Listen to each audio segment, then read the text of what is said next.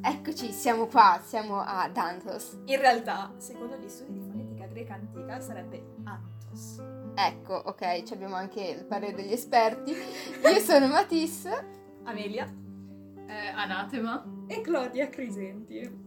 Ecco, e siamo qua perché abbiamo deciso di condividere con voi la nostra passione sfrenata, dai, per la- l'arte contemporanea, direi per darvi il nostro sguardo di quattro liceali su ciò. Ecco, oggi abbiamo pensato di eh, partire così con un argomento forte e di leggervi La perdita d'Aureola, un testo scritto da Charles Baudelaire e pubblicato nella sua raccolta più famosa I fiori del mare del 1857. Ehi, cosa vedo? Voi qui, mio caro? Voi in un posto così malfamato? Voi il bevitore di ogni quintessenza? Voi il mangiatore d'ambrosia? Davvero, c'è di che sorprendersi. Caro mio, voi sapete il mio terrore dei cavalli e delle vetture.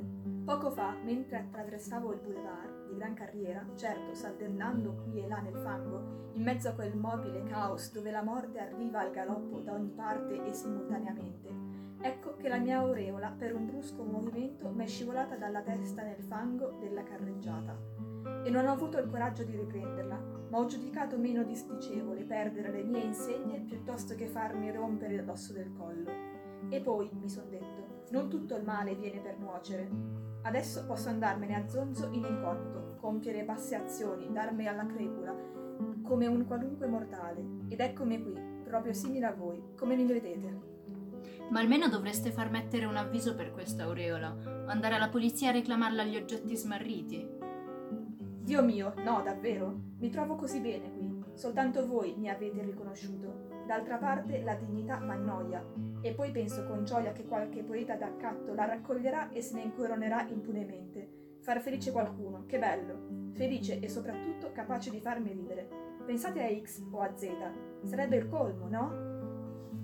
Ecco, questo era il testo e personalmente mi ha colpita molto perché racconta proprio l'es- l'istante esatto, il momento in cui il poeta perde appunto la sua aureola e la sua importanza e inizia a raccontare e a essere a livello di qualsiasi persona e è molto interessante perché poi può, può dare uno sguardo più soggettivo e anche del mondo e rappresentare il mondo come quello che è, quindi è, è molto più personale anche la poesia che scrive.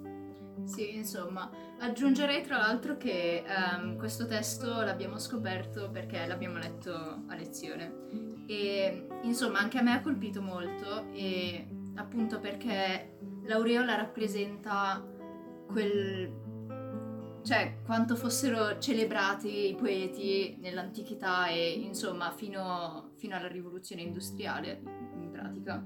E poi con la rivoluzione industriale, con il materialismo e i movimenti di- cioè, filosofici di quel tempo, poi appunto il poeta perde l'aureola e si mischia agli altri. E cioè, non lo so, quando ho letto questo testo all'inizio mi è parsa una cosa negativa, perché cioè è una cosa bella essere un poeta, la poesia è un'arte davvero bellissima e ha perso la dignità di un tempo, però allo stesso tempo perdendo l'aureola diventa accessibile a tutti, cioè prima ehm, la poesia era un'arte un po' elitaria e solo certe persone della classe cioè, nobile potevano aspirare a essere dei bravi poeti. E invece poi intorno appunto all'Ottocento nei tempi di Baudelaire ai tempi di Baudelaire, ehm, questa, questa concezione cioè, si perde e la poesia diventa una cosa che cioè, è accessibile a tutti, tutti possono essere poeti. E poi forse anche c'era più necessità di descrivere la realtà più povera nella poesia rispetto a prima. E niente, questo mi è, mi è piaciuto molto.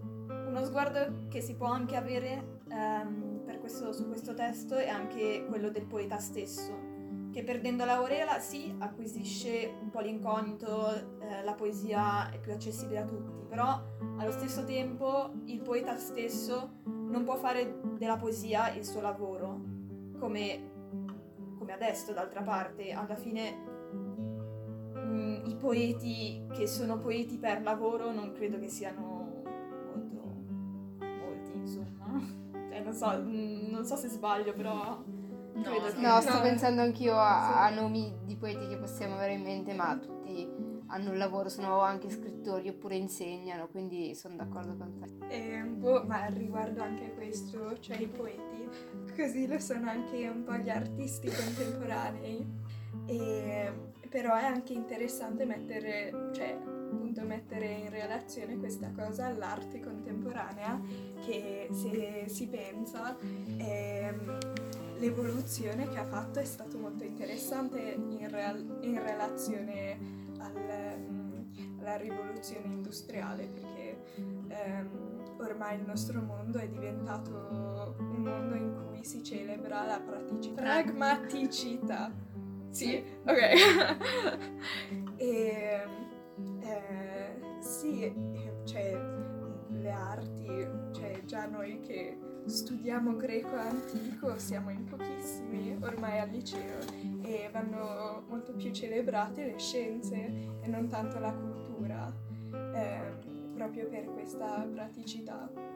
E ormai l'arte, questo in confronto all'arte è diventato è interessante perché l'arte non si è svil- sviluppato in questo modo, ma anzi è diventato ancora più astratto, è diventato ehm, quasi un messaggio tra artisti, cioè è, cioè è molto meno approcciabile dal, dal pubblico perché anche quasi cioè dei messaggi che si mandano agli artisti tra di loro. Eh, cioè penso soprattutto all'arte contemporanea, eh, cioè eh, alle mostre di ehm, artisti contemporanei. Eh, sì. Ed è interessante questo- questa evoluzione che ha fatto l'arte in confronto alla società. È un po' come quello che dici te, forse adesso ne a parlare di arte abbiamo in mente soprattutto pittori, Sì. eh, è o, o scultori, insomma, gente che lavora con le arti figurative in generale. Ehm, è interessante come si è dovuto partire no, dal distaccarsi da- dalla realtà, eh, però per- prima di distaccarsi dalla realtà bisog- eh, bisognava che si immergessero nella realtà. Cioè, Baudelaire, anche se era un poeta, ci racconta di come è dovuto andare a camminare tra il fango, come un- un- una povera persona della classe operaia che faceva fatica arrivare a fine mese, come si è dovuto mischiare al fango per poi poter... E, e questo processo che hanno dovuto fare, almeno secondo me, dal mio punto di vista, ehm, gli artisti quindi di, di soffrire, diciamo, la vita e vivere la vita come tutti, tutte le persone, non più come solo l'elite, ehm, gli ha permesso poi di staccarsi e di prendere eh, le distanze da questo mondo molto comunque arduo e anche difficile da vivere in alcuni casi. Secondo me questo è anche legato al contatto con la realtà, sì, ma in particolar modo con la natura, perché tu facevi riferimento al fango, ma ehm, proprio immergersi nella natura è il modo migliore per riuscire a immergersi anche in se stessi. Per essere isolati è bello osservare i fenomeni della natura che ci circondano. Ok, eh, io avrei qualcosa da aggiungere soprattutto ehm, all'intervento di Claudia. E, insomma, eh, questa cosa dell'arte contemporanea mi ha fatto pensare a quei commenti che spessissimo la gente fa del tipo ma poteva disegnarlo un bambino, insomma. Sì. Cioè, mi- il mio figlio di tre anni disegna meglio di quest'uomo. E questo perché? Cioè, si ricorda, si, si riferisce sempre a questa cosa dell'arte come cosa elitaria e poi invece come cosa di tutti. Perché secondo me prima l'arte era una cosa, un'abilità che dovevi avere, dovevi avere le capacità formali di creare un'opera d'arte che fosse bella da vedere e invece poi si è evoluta e è diventato sempre più importante il messaggio dietro, soprattutto poi quando ehm, fu inventata la fotografia, che non ci fosse più ehm, la necessità di rappresentare la realtà tramite l'arte. E insomma, abbiamo capito che l'arte non è un'abilità ma è anche una necessità, e, cioè, che abbiamo tutti di esprimere in quanto umani.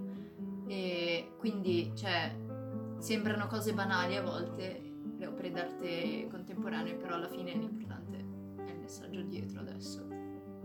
Sono d'accordo con quello che dici, anche spesso magari andiamo appunto ai musei di, di arte contemporanea e non apprezziamo a fondo eh, quello che vuole dirci perché non, non, conosciamo la storia dietro e secondo me l'arte deve saper esprimere eh, quello che sentiamo e quindi ehm, dobbiamo anche quando leggo il libro eh, magari mm, mi piace oggettivamente bello poi vado a scoprire quello che davvero voleva dire quello che sentiva lo scrittore l'autore quando l'ha, l'ha, l'ha scritto e acquisisce subito un valore in più. La stessa cosa è, è con i quadri, con i dipinti.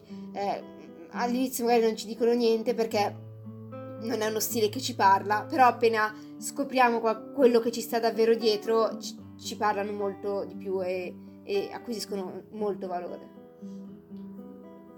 Uh, una cosa interessante da pensare um, a riguardo è il fatto che quando um, gli artisti, nel senso i pittori o gli scultori, avevano ancora questa aureola, per citare il titolo del testo, um, era il periodo in cui c'era un po' il, il, realismo, non nel senso come corrente, ma nel senso come stile di eh, pittura, quindi il Rinascimento. Durante il Rinascimento, infatti, i pittori erano considerati molto di più e gli venivano attri- eh, date delle, delle, consegne e eh, avevano dei committenti e quindi il loro lav- lavoro era molto più pratico e dovevano fare quello che gli veniva chiesto secondo le loro capacità ehm, imparate nelle accademie e nelle, eh, nella, nelle scuole diciamo di pittura, no? Poi quando, eh, quando, tra virgolette, hanno perso questa aureola, ha incominciato a cambiare la funzione dell'arte ed è eh, a partire dal, dall'impressionismo, quindi eh, verso la fine dell'Ottocento. In cui infatti adesso i pittori sono considerati, sì, però ehm, ci hanno messo un po' a, par- a eh, partire appunto dalla fine dell'Ottocento ehm, hanno, c'è stato questo periodo in cui eh, non erano considerati e poi adesso entrando anche grazie al mercato a, sono riusciti ad acquisire eh, più importanza essere presenti nei musei del mondo, anche tra i più famosi. Beh, ehm, il mio commento è soprattutto in relazione a quello che hanno detto Matisse e Anatema sì. ehm, cioè, sì, è vero che l'arte, eh, cioè il valore dell'arte sta so- soprattutto nel, nel, messaggio che trasmette, però allo stesso tempo cioè, le critiche che la gente fa al, all'arte contemporanea secondo me non sono invalide, perché comunque, come ha detto anche ehm, Amelia, eh, c'è un tempo ehm, cioè anche adesso per la maggior parte gli artisti fanno tutto un percorso nel, eh, nell'arte, devono ancora, eh, cioè dovevano avere proprio tutte queste abilità, mentre adesso per fare un dipinto non ci vogliono più, cioè è vero che per fare un dipinto che con un messaggio che ha un senso bisogna sapere un po' sulla teoria, però non si è sicuramente al livello a cui, a cui artisti passati. Cioè, e questo eh, comunque fa perdere del valore all'arte, secondo me. Ecco, allora io direi questo. Penso che l'arte contemporanea è um, contemporaneamente, scusate il gioco di parole, è contemporaneamente um, più, forse più reale, più vicino a quello che l'arte secondo me dovrebbe essere cioè, un'espressione di quello che abbiamo dentro, ma anche più fragile. Cioè, adesso mi spiego. Nel senso che dovendo badare meno alla tecnica si riesce forse a creare qualcosa che meglio esprime um, quello che pensiamo, quello che proviamo, cioè badando meno alla tecnica, meno alle convenzioni, però allo stesso tempo diventa per degli artisti un po' tra virgolette che um, boh, si possono chiamare artisti oppure si potrebbe dire che non lo sono davvero. Queste persone possono sfruttare il fatto che non serva più la capacità tecnica per insomma fare soldi e far finta di essere profondi e di avere qualcosa da esprimere quando in realtà cioè, è una tela praticamente vuota o qualcosa del genere e forse non ci sta niente dietro, però appunto c'è un po' il baratto che bisogna fare. Allo stesso tempo c'hai dell'arte più vera e dell'arte completamente cioè, fasulla, non lo so. Ma per tornare alla, alla nostra punto di partenza che era Baudelaire, quindi la poesia, noi poi ci siamo un po', abbiamo un po' slittato su, sulle arti figurative perché sono forse l'emblema di arte contemporanea a cui tutti noi pensiamo eh, adesso, anche voi ascoltandoci ci starete pensando sicuramente a dei pittori, eh, dei nomi in particolare. Tornando alla poesia, da quando il um, Baudelaire comunque scriveva con, con una metrica diciamo molto fissa, era comunque molto preciso, Adesso il poeta può scrivere versi molto lunghi, è lunghi, altri corti, quindi non è obbligato a stare nei soliti endecasillabi o comunque nelle, nella metrica, diciamo, so, solita che, che, veniva usata. Eh, e questo gli ha permesso di, di essere più libero. Eh, però noi possiamo, cioè, possiamo apprezzare anche questo non avere più schemi, questa mancanza un po' di teoria. Eh, per esempio nelle poesie contemporanee, eh, però in un qualche modo se leggiamo una, una poesia, non lo so, penso a Leopardi che scriveva appunto con, una, con un metro fisso, ehm, lo apprezziamo e n- non so dire quale apprezziamo di più perché sono, hanno entrambe due valori diversi secondo me. Ehm, entrambe sono molto vere e non, so, non saprei dire quale preferisco, però trovo che probabilmente mi è più facile comprendere Leopardi, perché, dico Leopardi per fare un nome a caso, ehm, perché il... Vabbè. Vabbè, lo togliamo. Perché? Secondo me va detta.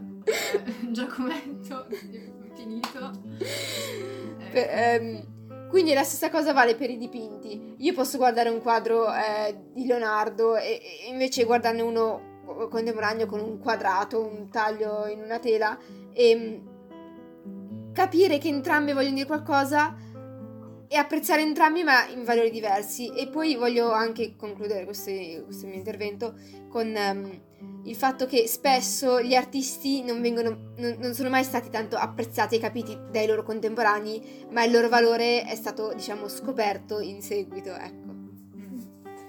Ok, um, prima un piccolo commento, secondo me è importante dire che questa poesia di eh, Baudelaire non era in metrica, però era in prosa, quindi um, non cioè quello che hai detto non è valido proprio per questo, questa poesia, però ecco, cioè, eh, piccolo commento. Poi eh, riguardo quello che hai detto sul valore che noi attribu- attribuiamo al, al, alla poesia contemporanea e quella più eh, tradizionale, diciamo, eh, per così dire. um, allora, a me viene l'impressione che ehm, come hai detto anche tu, cioè da noi contemporanei, quelli fuori dall'arte, da, dall'ambito arti- artistico, cioè noi eh, comuni mortali, eh, cioè apprezziamo di più in generale l'arte, cioè la poesia classica, perché eh, c'è, non lo so, io sento questa, questa necessità comunque tornare ai testi classici e di, ehm, ehm, di fare riferimento ai testi classici per, perché la nostra cultura rappresentano proprio una cultura immensa ed è molto importante, mentre quelli contemporanei, non, come hai detto anche tu appunto, cioè non sono spesso eh, compresi fino in fondo. E secondo, secondo me questo um, cambia a dipendenza da, della capacità personale di immedesimazione, perché um, secondo me gli artisti tradizionali sono più facili da comprendere, sono più diretti, sono più espliciti. Adesso spesso la, po- eh, la poesia e l'arte in generale, anche figurativa, è fatta per se stessi. Quindi chi la fa la capisce e ehm, la vede come propria. Infatti, ehm, soltanto chi. Mm, rifaccio. Ehm, infatti, eh, quelli che riescono a capirla meglio, quella, la, l'arte contemporanea, sono quelli. Eh, più vicini alla, all'artista, sia culturalmente, anche fisicamente, eventualmente, oppure eh, proprio come modo di pensare, che se è vicino si riesce anche meglio a, a, a comprendere e eh, far propria l'arte altrui. Ecco, boh, io volevo dire una cosa simile, che cioè, secondo me nell'arte contemporanea si sposta molto, cioè, si fa per sé l'arte. Penso che questa sia un'idea che appunto è propria però anche che si sposta parte del lavoro, tra virgolette, della fatica dell'arte a, all'osservatore. Cioè prima uno doveva disegnare e l'altro doveva capire. E cioè era fatta per far capire e adesso invece dato che è più personale però cioè è più personale ma per questo um, coinvolge di più la persona nel cercare di comprendere quello che è stato rappresentato. Poi a volte non c'è niente da comprendere oppure è qualcosa che eh, io guardando un quadro non posso comprendere perché non è una cosa che io ho vissuto ad esempio. E ehm, però no oddio avevo qualcos'altro Ah sì, che um, secondo me l'arte più che stava negli schemi, diciamo, con le metriche fisse così, cioè la poesia un po' più cioè, antica, mettiamo, Catullo. Tanto per fare un nome, no, però la poesia antica in generale, l'arte così, avevano un proprio scopo e non so se si, quello si presterebbe a, a noi adesso. Cioè non so se a noi ser- serve esprimerci così, cioè proprio quando dicevo prima che l'arte è una necessità. Adesso è bellissima l'arte ehm, di secoli fa e l'apprezzeremo penso per sempre, almeno spero per sempre e spero che non ci sarà un, un futuro in cui la gente non vede più nessuna qualità nell'arte che ne so, eh, dei romani o così, o del Rinascimento, però noi adesso bisogno di quello. E, ah, e un'altra cosa che volevo dire è che secondo me ci sono pochi modi di fare l'arte bene nell'antichità e invece ci sono mille modi di fare l'arte adesso e però cioè comunque tra quei mille modi ci sono alcuni che funzionano bene secondo me. Cioè appunto ci sono certi artisti che io non riesco a apprezzare perché il modo in cui si esprimono cioè non mi dice niente. Però ci sono altri artisti che stando allo stesso modo fuori dagli schemi riesco a apprezzare. E quindi cioè, ci sono mille modi di esprimersi tra cui alcuni, alcuni riesco a apprezzarli, altri sono molto più difficili da apprezzare, mentre prima forse l'arte fuori dagli schemi, cioè gli schemi erano quelli e dovevi seguirli e basta. Non so se è capito qualcosa di quello che ho appena detto, però va bene. Ma io penso che um, per apprezzare l'arte soprattutto adesso ci vuole una determinata mentalità, non solo come ho detto prima, ehm, dovuta al tipo di cultura in cui siamo immersi, ma anche proprio molto personale. Um, ci sono persone che potrebbero vivere di arte, mentre altre potrebbero vivere di matematica senza, senza toccare un testo artistico e viceversa. Quindi um, quindi adesso anche chi fa arte ha una mentalità molto più artistica, mh, pensando al fatto che gli artisti fanno l'arte per se stessi. Infatti credo sia, sarebbe molto interessante ehm, ascoltare gli artisti del passato, ehm, soprattutto quelli classici, per vedere qual era la loro, la loro mentalità. Se erano davvero ehm, se la, l'arte era davvero il loro nutrimento oppure se lo facevano perché mm, gli era stato ehm, attribuito come compito.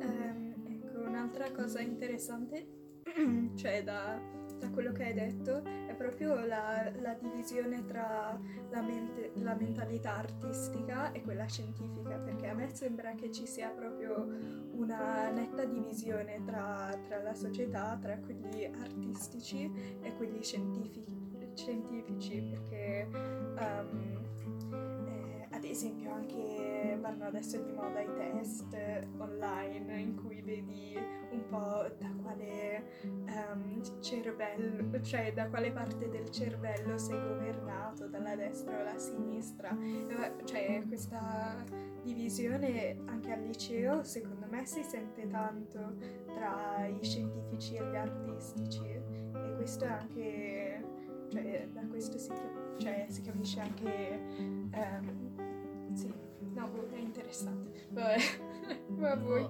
Però secondo me l'arte è proprio una cosa dell'essere umano, forse è la cosa che ci distingue e forse le persone scientifiche percepiscono la propria scienza come un, un modo cioè, di fare arte, no? Però penso che l'arte come concetto, boh, quasi inafferrabile in realtà, però come concetto generale... Ok, uh, volevo anche dire che um, è interessante soprattutto il fatto che um, la scienza e l'arte si siano evoluti in questo modo, perché uh, nell'antichità essenzialmente erano stessa cosa, cioè i filosofi erano anche matematici, erano scientifici, cioè scien- non nel modo in cui lo intendiamo oggi, però ehm, cioè la scienza nel senso la conoscenza e, ed erano la stessa cosa fondamentalmente, invece adesso si è evoluta in, in un modo eh, un po' strano, nel senso che la scienza adesso è legata soprattutto alla praticità e la mente scientifica eh, adesso nella società sembra quasi che non apprezzi eh, l'arte per quel che cioè per, per, la bellezza dell'arte e invece l'artistico è, è tutta un'altra cosa e non sono più eh, la stessa cosa ma sono separati in pratico e bello quasi mi sembra. Ma adesso anche ehm, le persone più scientifiche adesso che ve- vedono l'arte eh, contemporanea si chiedono ma perché l'artista non ha voluto scrivere o farci sapere il messaggio che voleva mandare con questa opera che noi non capiamo perché non siamo lui eh, in persona. E, ehm, secondo me è proprio questa una delle scelte che deve fare l'artista di um, esplicitare o no il messaggio il sentimento che provava um, realizza- durante la re- realizzazione dell'opera. Um, perché a volte dicono faccio quest'opera, me, eh, per me ha questo significato, lascio a voi la libera interpretazione molto personale, anche per riuscire a immergervi in, in voi stessi nell'arte, nella natura e, e non rovinarvi vostra il vostro pensiero su quest'opera.